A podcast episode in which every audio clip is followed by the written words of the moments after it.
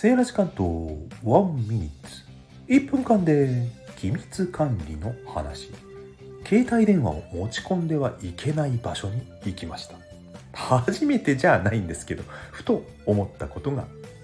今この瞬間緊急連絡が入ったらどうしよう。あ別に怪しいことはしてませんよ。けどそれを疑われる仕事をしている。裏を返せば信頼がないとできない仕事をしているとも言えます。ってことは改めて襟を正さねばと気持ち新たになりました。初心忘れるべからず。あなたの日常に通信機器やカメラを持ち込めない場所ありますか？それはどんな場所か？簡単に想像される場所ですか？あちなみにお風呂のことではありませんからね。